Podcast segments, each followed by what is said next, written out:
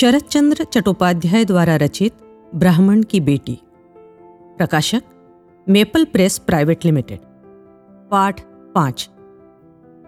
लोगों के मुफ़्त इलाज के प्रति समर्पित प्रियनाथ प्रभात होते ही एक हाथ में डॉक्टरी की किताबें और दूसरे हाथ में दवाइयों का बक्सा थामे निकल पड़ते थे। आज उनके पीछे चलती हुई दूल्हे की विधवा स्त्री खुशामद करती हुई चल रही थी। वो बोली महाराज आप आप आप ठुकरा देंगे तो हम बेसहारा और असहाय लोग किधर जाएँगे? आपके सिवाय हमारा और कौन है? बात करने के लिए फुर्सत ना होने से प्रियनाथ चलते चलते बोले, नहीं, अब तुम लोग यहाँ नहीं रह सकते। मैं जान गया हूँ कि तुम लोग अपनी सीमा में नहीं रह सकते। अच्छा ये बता, क्या तुमने गली में बकरी को मांड पिलाई? आश्चर्य प्रकट करती हुई दूल्हे की माँ बोली, महाराज, सभी की बकरियों के बच्चे मांड पीते हैं। प्रियनाथ उत्तेजित होकर बोले, हरामजादी, मुझे मूर्ख बनाती है। बकरियाँ घास चरती है या मांड पीती है? महाराज, घास पत्ते भी खाते हैं और मांड भी पीती है। हाथ हिलाते हुए प्रियनाथ ने कहा, नहीं, अब तुम लोग यहाँ नहीं रह सकते। आज ही यहाँ से चलते बनो। स्वयं गोलोक चटर्जी ने देखा है कि तुम लोगों ने ब्राह्मणों के मोहल्ले में बकरी को मांड पिलाया है। अब मैं तुम लोगों पर दया नहीं कर सकता। तुम दया के पात्र नहीं हो। आखिरी दाव चलाती हुई दूल्हे की विधवा बोली, महाराज तो क्या मांड को नाली में बहा देना चाहिए? हाँ यही ठीक होगा। गाय को पिलाने की अनुमति तो दी जा सकती है, किंतु बकरी को मांड पिलाना और वो भी ब्राह्मणों के मोहल्ले की गली में? राम राम। छी छी। मुझे देर हो रही है। मुझे रोककर मेरा और अपना समय नष्ट मत करो। आज इस मोहल्ले को छोड़कर चलते बनो। प्रियनाथ के पीछे चलती दूल्हे की विधवा बिलख कर बोली, महाराज, लड़की ने कल से अन्न का एक दाना भी नहीं खाया। प्रियनाथ रुक गए और मुड़कर बोले, दवा तो चल रही है ना?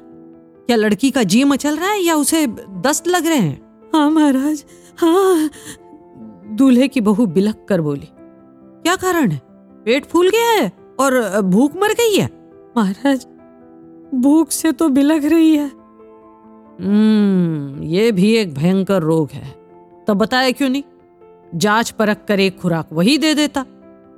थोड़ी देर तक इधर उधर करती गरीब विधवा बोली, महाराज, दवाई की आवश्यकता नहीं थोड़े से चावल मिल जाते तो पकाकर भूखी लड़की को खिला देती।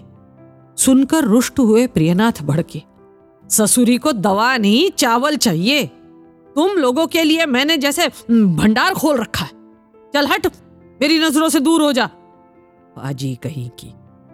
निराश लौट रही उस बेचारी को बुलाकर प्रियनाथ ने कहा, खाने को नहीं है तो संध्या को क्यों नहीं बताया? उससे मांग लिया होता। गरीब महिला ने सिर उठाकर प्रियनाथ की ओर देखा और फिर वो चुपचाप चल दी प्रियनाथ बोले संध्या की माँ से कुछ मत कहना। घाट के पास खड़ी होकर संध्या की प्रतीक्षा करना और उसके आने पर उससे कहना। हाँ किसी के बीमार पड़ने पर सबसे पहले मुझे खबर करना। विपिन के पास मत जाना। फिर किसी और को देखकर वो बोले, अरे, कौन? त्रिलोकी हो क्या? घर में सब स्वस्थ है ना? दूल्हे की विधवा चली गई। त्रिलोकी और षष्टी चरण ने आकर प्रणाम किया और बोले, आपकी कृपा से सब ठीक है। धीमी आवाज़ में आशीर्वाद देकर प्रियनाथ बोले, चलो, ठीक है। मुझे नहाने खाने का समय नहीं मिलता। घर घर में फैले नजला जुकाम का इलाज करते दिन निकल जाता है। जिस रोगी को ना देखूँ, उसी की दशा बिगड़ जाती है।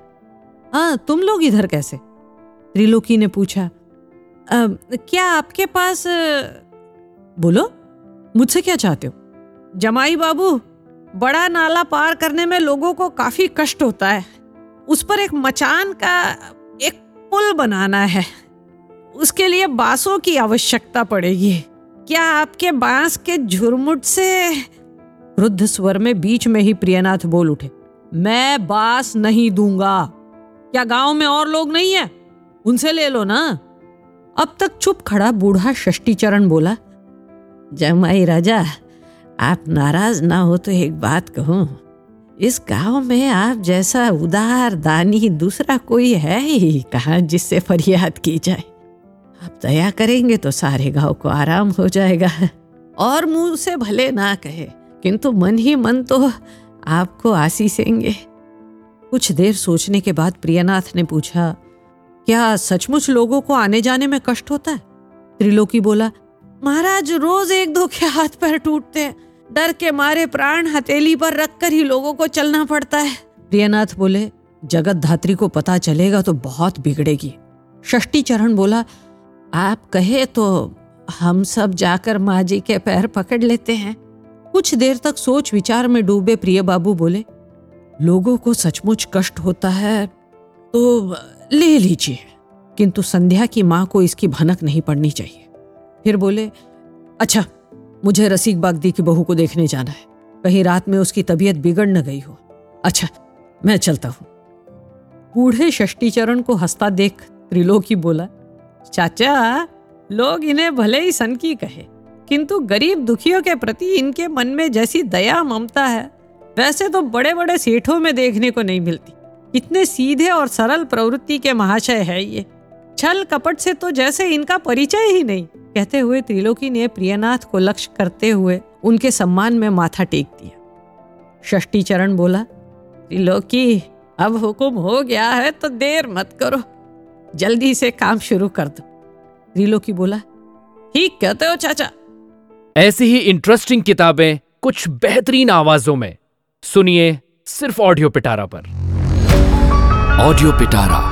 सुनना ज़रूरी है।